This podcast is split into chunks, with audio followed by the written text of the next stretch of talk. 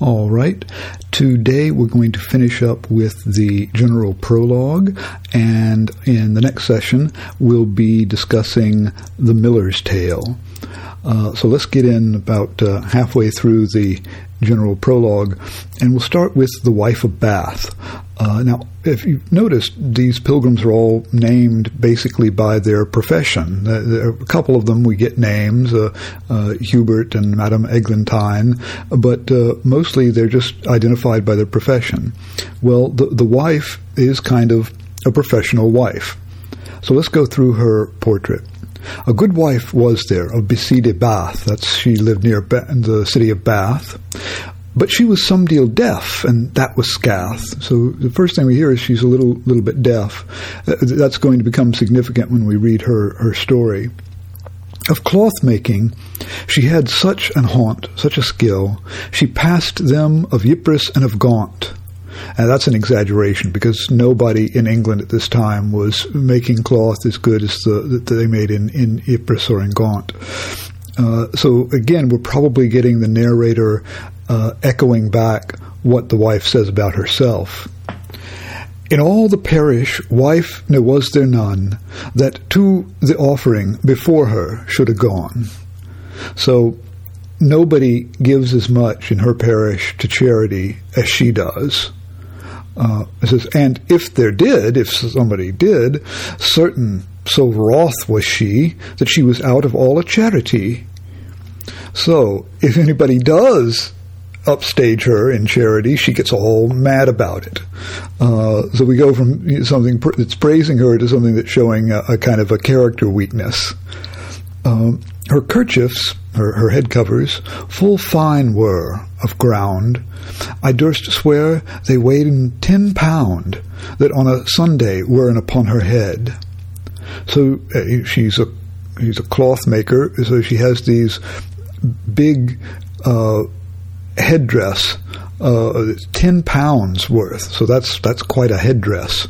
Um, that her hosen were in of fine scarlet red, full straight yetide, and shoes full moist and new. So she's wearing the, the latest fashion. She's well dressed. Bold was her face, and fair and red of hue.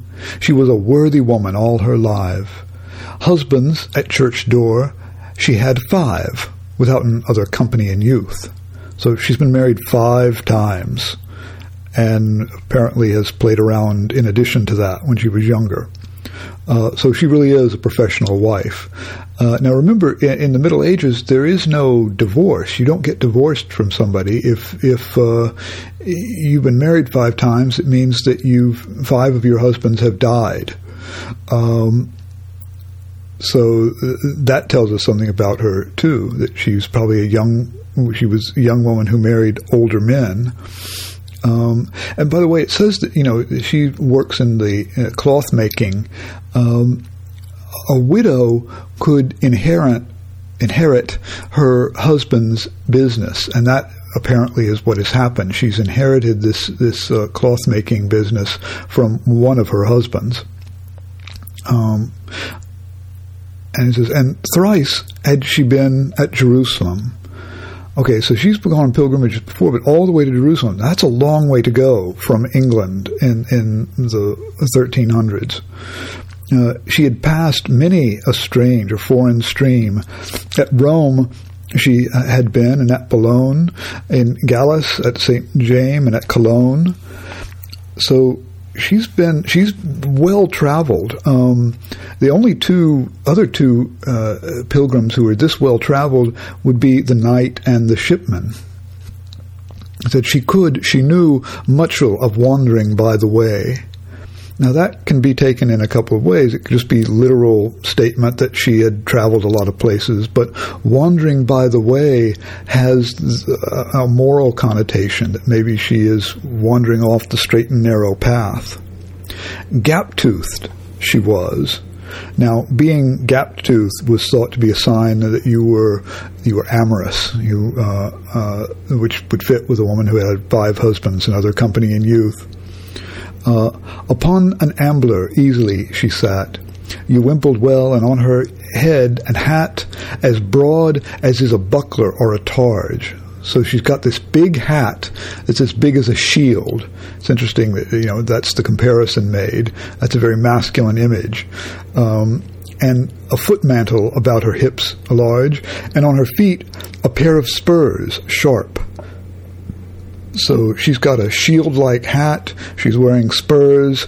Um, this is a very formidable person, and, and uh, in in some ways, um, a, a, warrior here with a shield and spurs.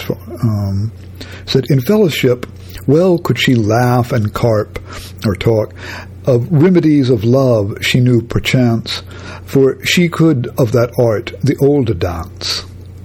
All right so she she likes to laugh she likes to talk she knows about love but this sounds like a very different kind of love than you got from the squire remember the knight's son who is very romantic love.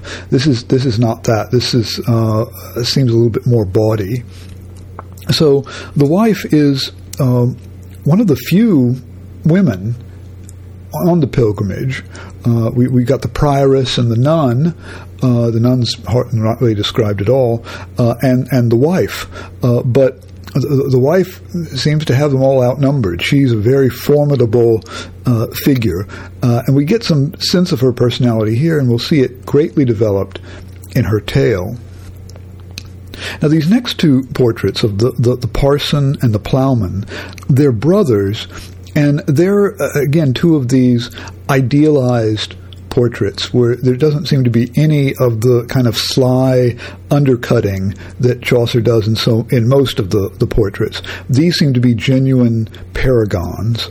Um, now we had the, the clergy described earlier, and now we're coming to the parson. And you might wonder, well, why is the parson? Why wasn't the parson in there with the with the other clergy?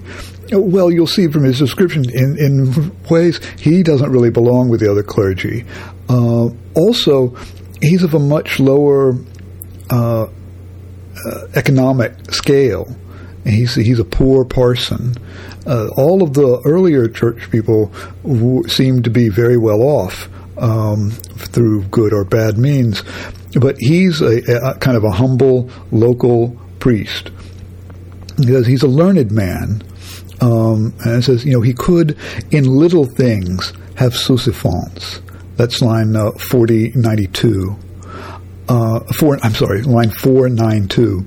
Um, so he doesn't need a lot to be satisfied. He, he doesn't need all of the, the, the trappings that the, the, the, monk or the prioress have about their table manners and Latin and hunting and all of that. He doesn't need that to be satisfied. Um, and it says, line uh, 499, that first he wrought, and afterward he taught. So, so he was a noble example. So he he walks the walk. He does the right thing, and then he talks about it. And there's not he's not sermonizing about things that he's not willing to do. Uh, out of the gospel, line 500. Out of the gospel, he uh, those words caught, and this figure or metaphor he added eke thereto, that if gold rust, what shall iron do? So gold is perishable. Certainly, the iron of everyday life is, and that shows you again the, the, what little stock he puts in worldly things.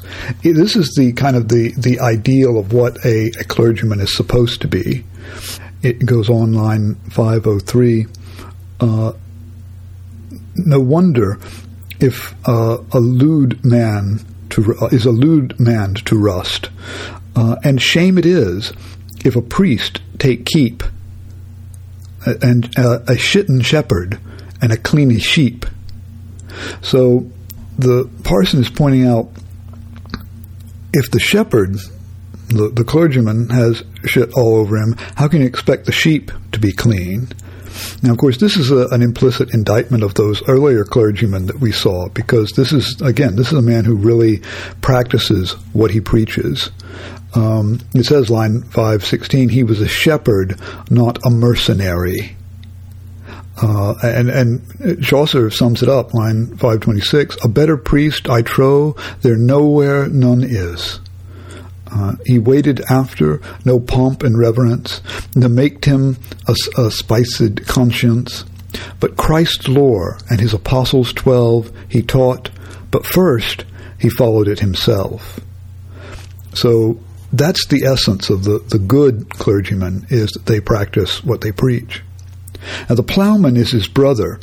Um, the plowman was often in iconography was the uh, I've told you talked about the three estates. The the knight was the symbol of the of the of, of that estate. The uh, the priest was the symbol of the the clergy, and the plowman was usually the symbol for the workers. Uh, and he is, uh, you know, he's a good man, a true swinker, a true worker. Um, look at line 535. God loved he best with all his whole heart, at all times, though him uh, gamed or smart, and then his neighbor right as himself. So he loves God with his whole heart and his neighbor as himself. That's, you know, biblical right out of the Bible. Um, again, he's another uh, paragon. Uh, he's living life the way that he should. Um, his tithes paid he full fair and well, both of his uh, proper swink, his work, and his uh, uh, uh cattle, his property. Uh, in Tabard, he rode upon a mare. Okay, Tabard is the workman's smock. He's dressed in worker's clothes, and he's riding on a mare. And that also tells you something that uh, a, a, guy should be riding on a stallion. He doesn't care about that. He can ride on a mare. He's not. He's not prideful.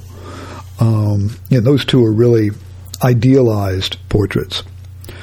But now we get to the Miller. He's a little bit less on the ideal side. Uh, it starts around uh, 547. The miller was a stout carl for the nones. Now, for the nones, for the nonce is uh, just uh, an idiomatic expression. It means literally for the occasion. But in, in modern English, that would be something like the miller was a strong man by God. Um, so a stout carl, a strong fellow, full big he was of brawn and eke of bones. So big muscles, big bones. Uh, that proved well, for overall there he came. At wrestling, would he always have the ram? So whenever there was a, a wrestling contest, he was always the winner. He got the prize, the ram. He was uh, he was short-shouldered, broad, a thick canar. There was no door that he nold heave off har. So there's no door he couldn't pull off its hinges or break it at a running with his head. So he can just, if he can't pull it off the hinges, he'll just run into it with his head and knock it down that way. So not an intellectual giant, I'm imagining. Um, his beard, as any sow or fox, was red, and thereto broad, as though it were a spade. Upon the cupright of his nose he had a wart, and thereon stood a tuft of hairs, red as the bristles of a sow's ears.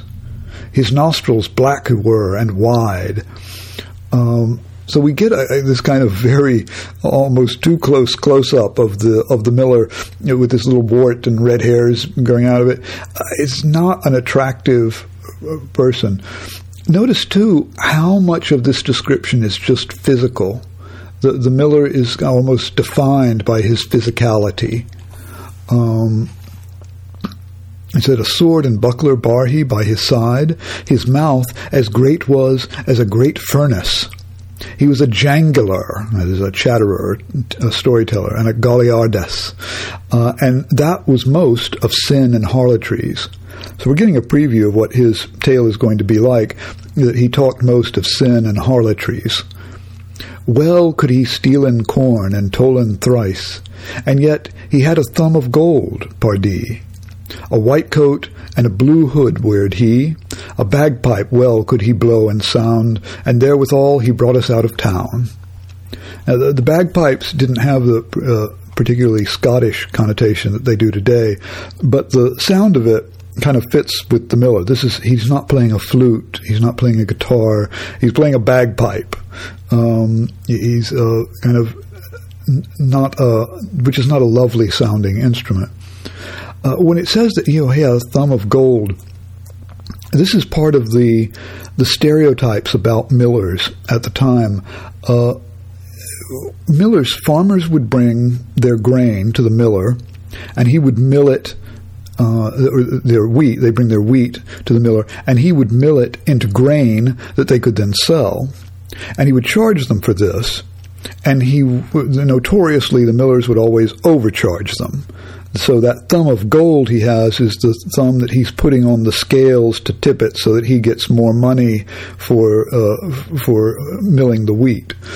Um, again, Chaucer just the narrator just presents that. Uh, he doesn't. Uh, he lets us fill in the gaps about it. Now, the next portrait is the Manciple, and he is essentially the, the, the business agent for a group of lawyers. And uh, Chaucer points out, line 575, Now, is not that of God a full fair grace, that such a lewd man, lewd man wit, shall, uh, shall pace the wisdom of an heap of learned men? So he said, here's this guy, this lewd, this common man, who he's able to run circles around all these lawyers. He's a, he's a smart businessman. He puts one over on them. Um, again, the the narrator is praising that. We may see it a little bit differently.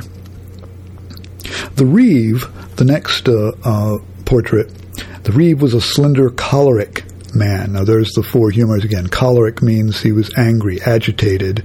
Um, he's uh, he's skinny, um, he, you know, with his his legs uh, and oh, I'm sorry, let's see, full long were his legs and full lean. You like a staff. There was no calf you seen. So his legs are just straight. There's no calf muscle there. It's just got straight legs. Very skinny. Uh, now, a reeve was a, a, man who would oversee an estate, and he oversees it for his young lord. Uh, his lord was 20 years of age. So he's the one who's managing the estate for him. Uh, and it mentions, uh, line 615, in youth, he had learned a good uh, mister. He was a well good wright, a carpenter. Um, so he, when he was a young man, he had been a carpenter, and now he's kind of, of gone into the into this new job as a, as a reeve, as an estate manager.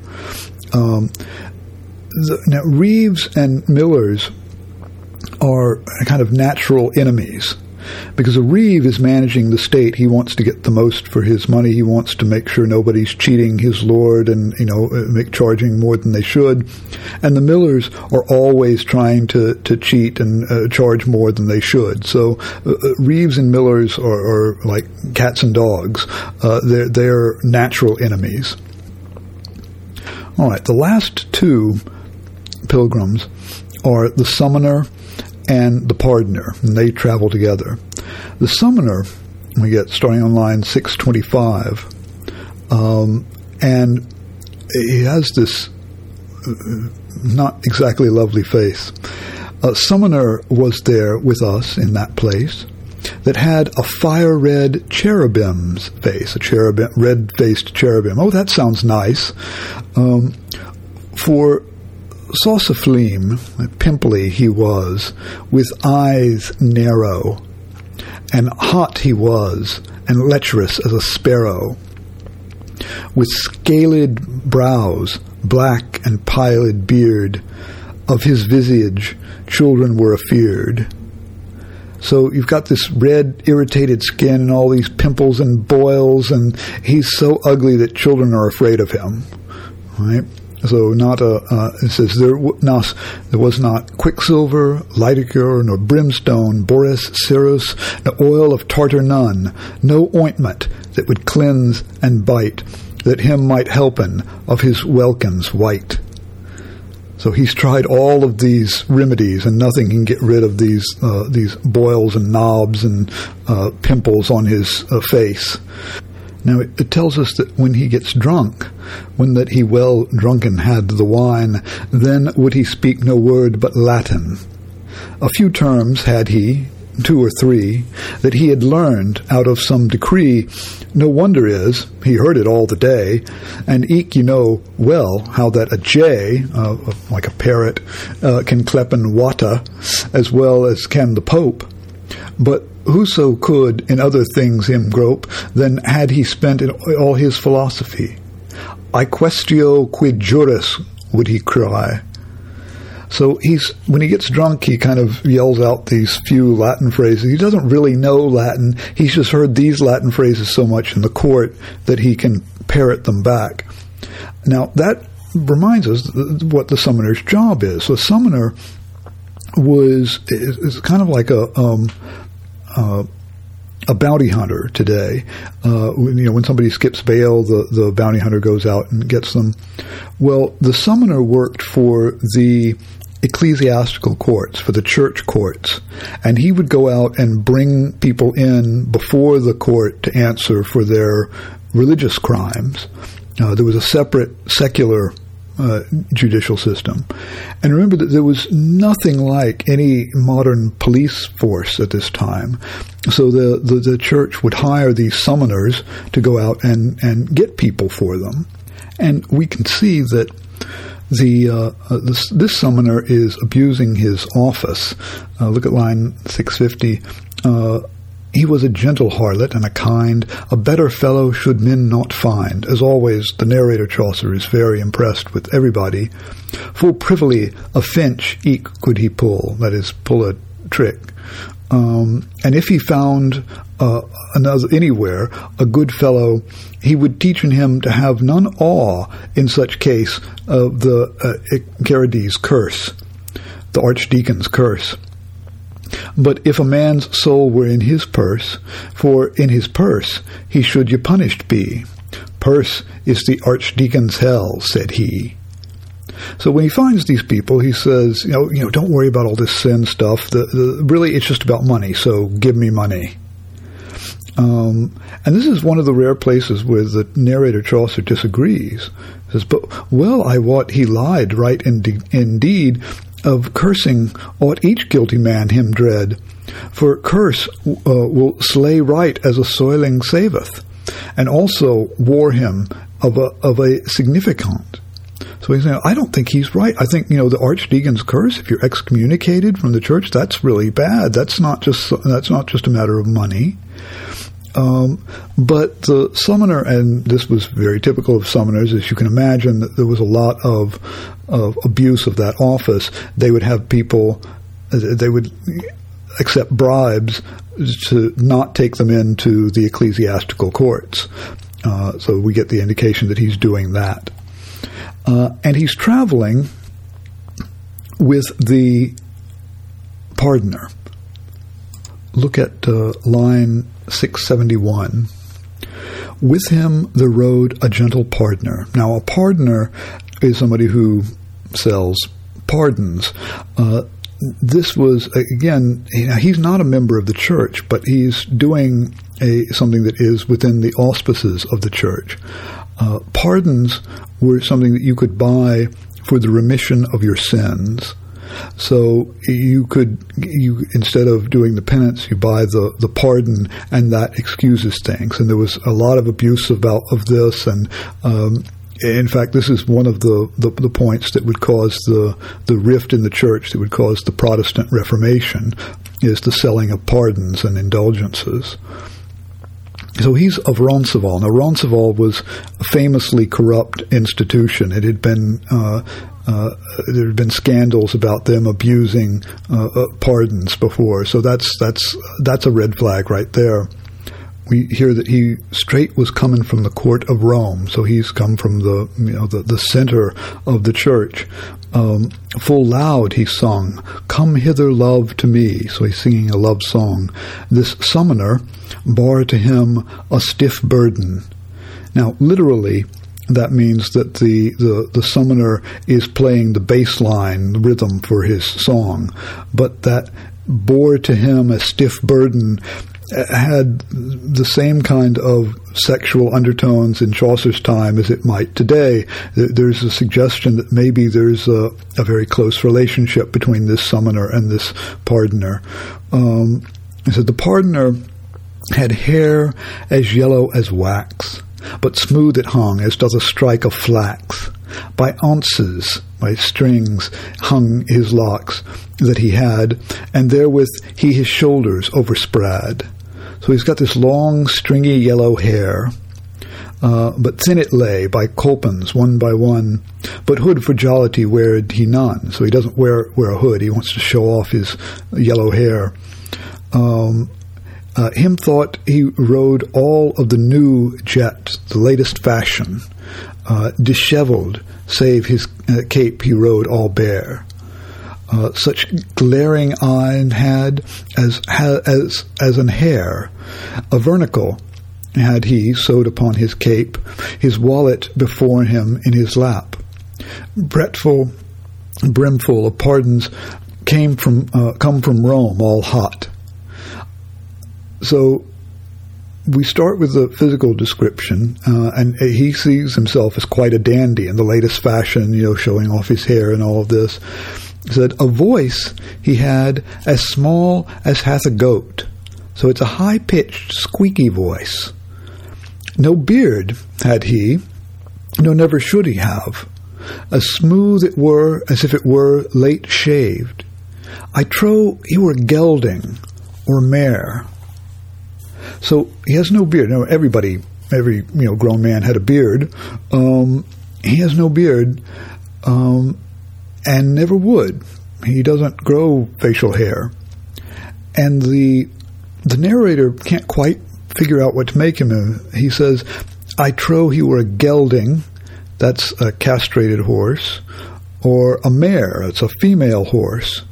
So again, there's something uh, kind of androgynous about this uh, this pardoner. Uh, he doesn't seem like a, a like a normal man. Uh, he, he's a different in a different category somehow. Um, says, but of his craft from Berwick into Ware, no was there such another pardoner. For in his mail, in his his pack, his uh, uh, bag, he had a pillow beer a pillowcase, which that he said Our Lady was Our Lady's veil. So now this is these all these things that he is uh, saying are, are sacred relics. Uh, the the veil of of uh, Mary, Our Lady's veil. Uh, he said he had a gobbet, a piece of the sail that Saint Peter had when that he went upon the sea, till Jesu Christ him hint.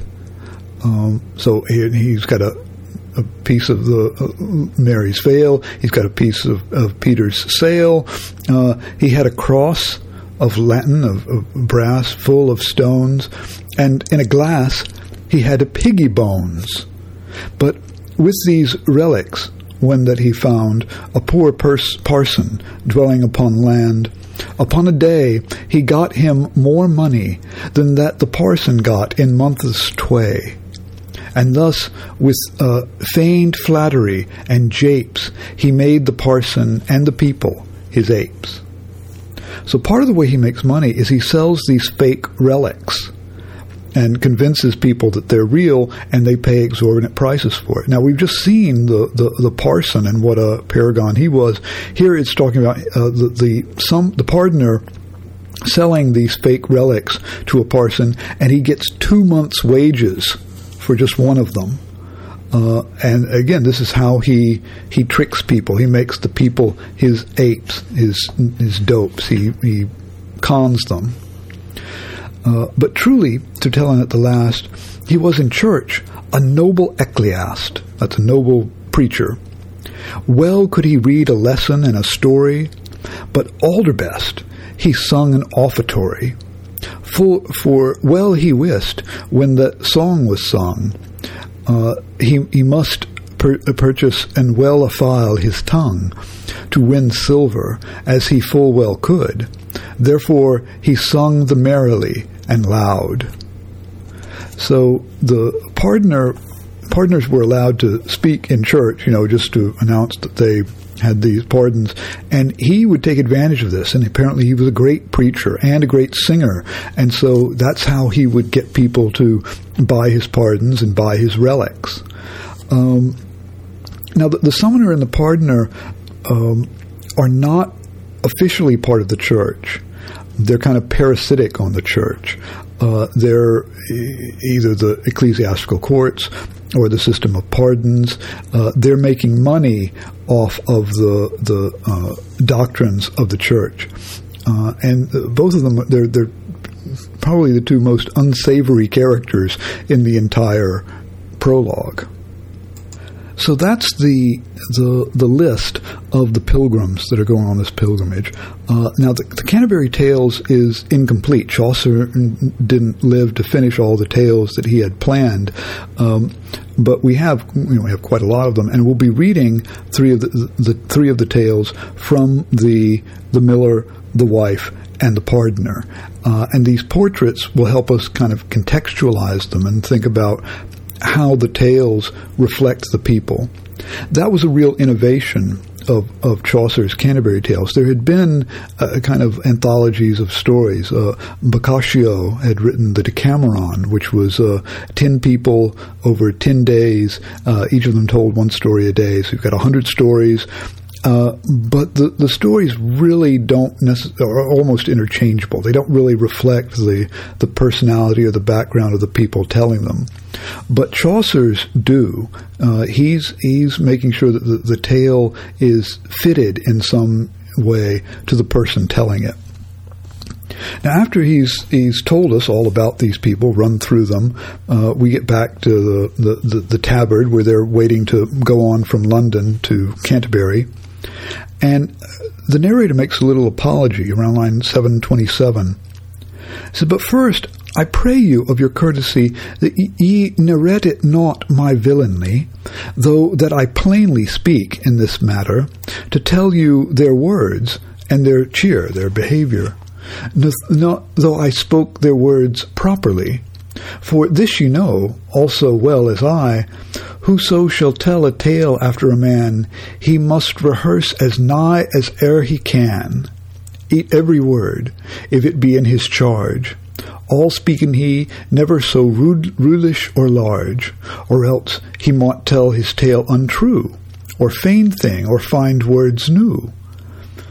So what he's saying is, you know, I'm gonna I'm gonna tell you all about what they said. I've told you all about the things they said about themselves and what they did, and I'm going to tell you these tales, but hey, it's not my fault if you know something offends you here or you know they did something wrong. I'm just it's my job just to report exactly what they said.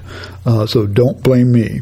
And of course, that's an irony because Chaucer is the one who's inventing all of the stories, but Chaucer, the narrator, wants to be uh, absolved from any any guilt from that.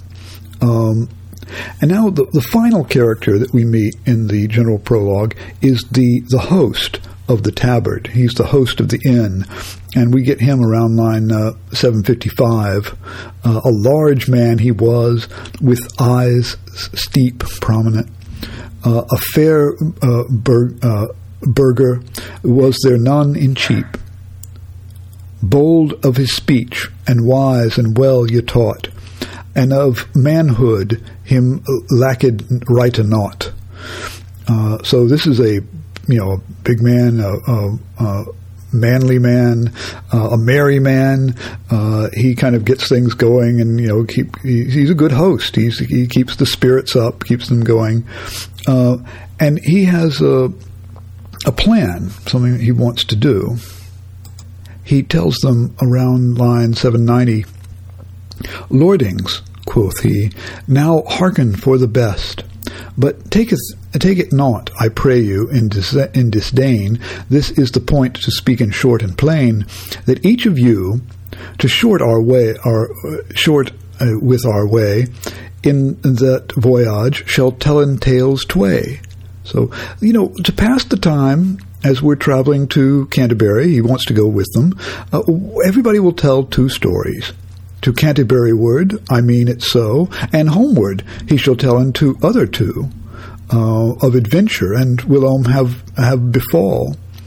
And which of you that beareth him best of all, that is to say, that telleth in this case tales of best sentence and of most solace, shall have a supper at our alder cost, here in this place, sitting by this post, when that we come again from Canterbury.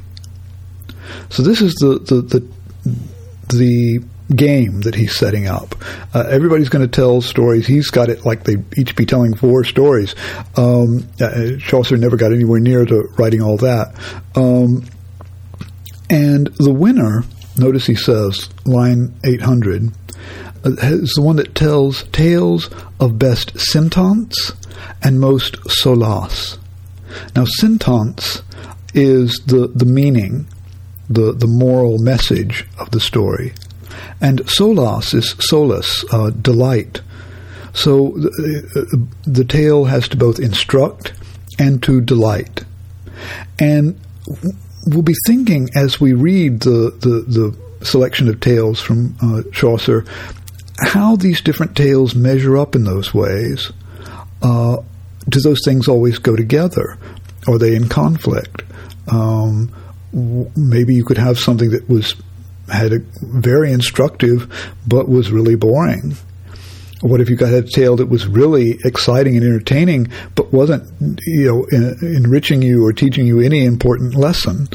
Um, Chaucer sets up from the beginning that those are the terms in which he wants us to evaluate these stories, to think about how we would evaluate them. And also, since it's set up as a contest, implicitly he's asking us to judge too. Who would we give the prize to? Which story do we think is best and why?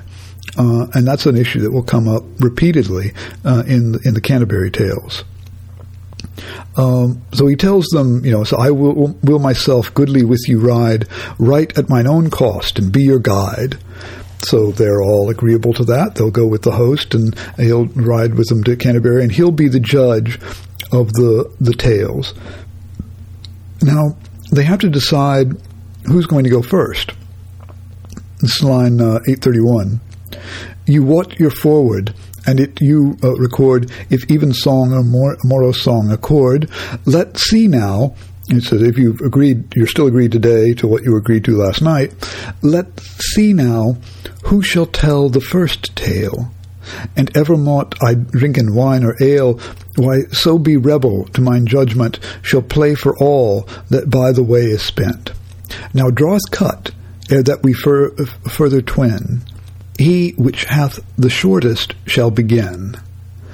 Sire knight, quoth he, my master and my lord, now draweth cut, for that is mine accord. Come, cometh near, quoth he, my lady prioress, and ye, sire clerk, let be your shamefastness, no studieth naught, lay hand to every man.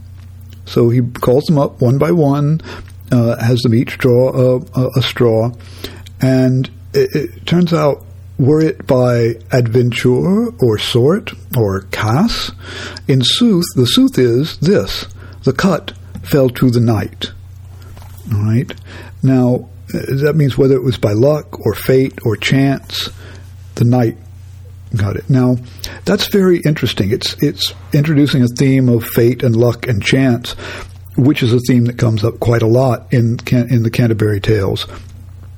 It also uh, seems very providential. I mean, the knight should go first. He's the one who went first in the uh, uh, descriptions in the general prologue.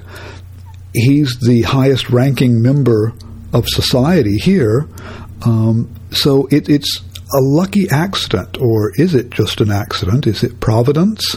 Um, there's even uh, some critics have even suggested that uh, is the, this trying to imply that the host has rigged this to make sure that the knight goes first?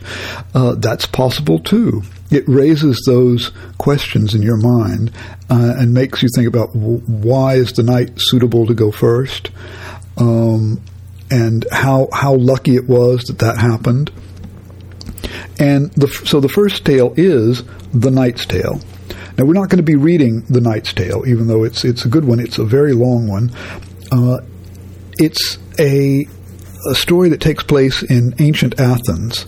It's about two best friends who are defeated in battle and put in prison, and out of their prison windows, they see and fall in love with the same girl at the same moment.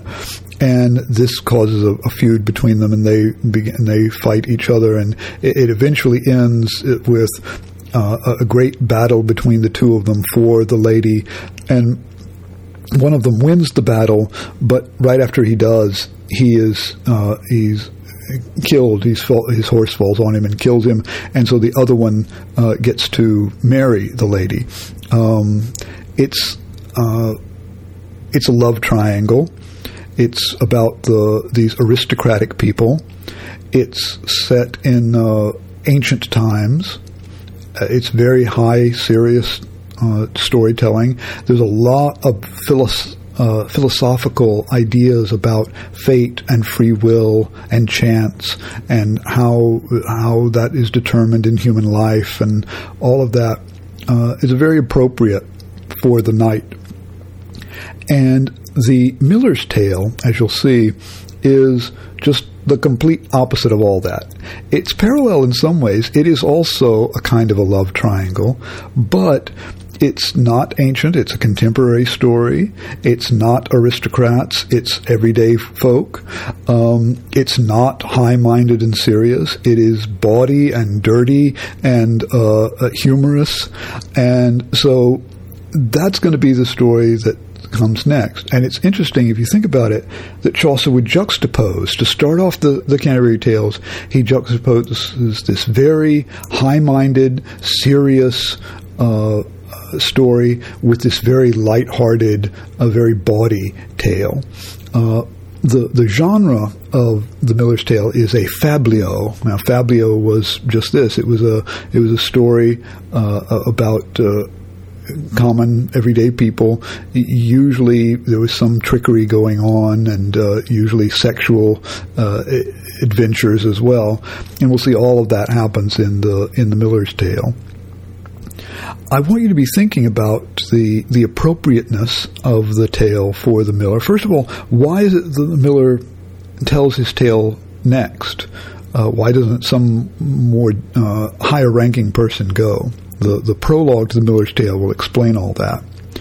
And for the tale itself, I want you to think about how the the characters are developed here. What what we learn about the characters who are we rooting for, if anybody?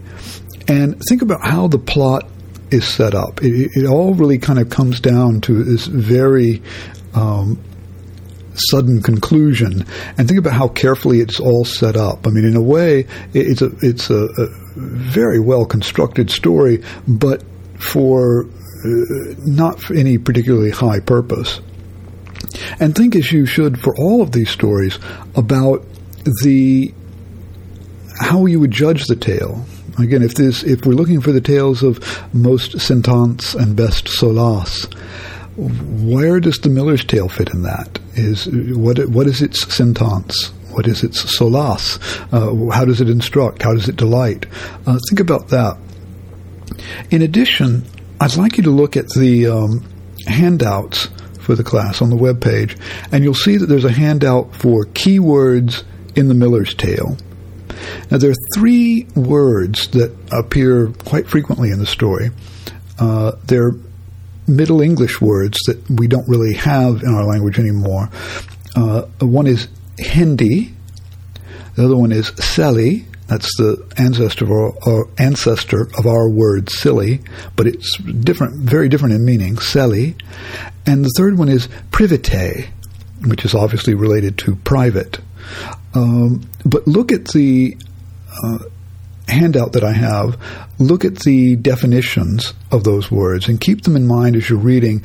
Notice when those words appear, who, which characters the words are linked with, and what those words reveal about those characters and about the, the world of the story and how it's put together.